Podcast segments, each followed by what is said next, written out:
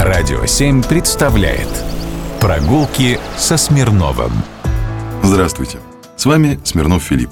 Знаете ли вы, сколько в Москве каналов? Нет, конечно, мы с вами не в Венеции живем, поэтому число их, конечно, будет считанным, но все же очень любопытно. Давайте попробуем посчитать, ну, хотя бы некоторые из них. Заодно отправимся в места, где москвичи бывают не очень часто.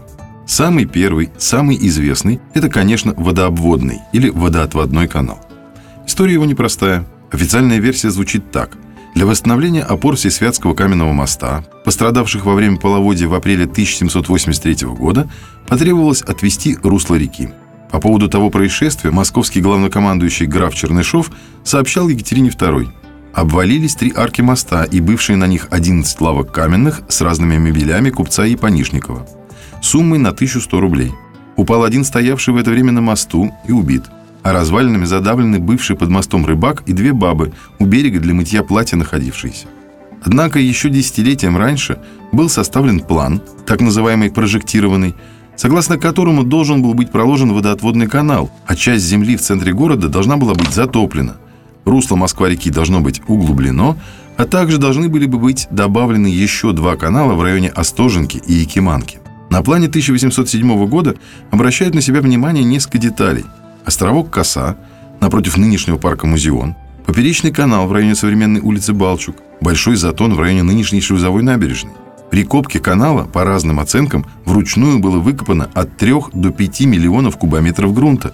Для сравнения, при прокладке тоннеля метро длиной 1 километр выбирают около половины миллиона кубических метров. Но сейчас труд механизированный. Еще один интересный канал – Головинский – он начинается в районе ЖК «Лебедь» на Химкинском водохранилище и далее следует на восток. Этот канал деривационный и в перспективном плане должен был отводить воду в восточный узел обводнения Москвы, запланированный в 1930-е годы, но так и не построенный. Еще два канала находятся поблизости, в районе Хорошова-Мневники. Это Хорошовский канал и Карамышевский канал.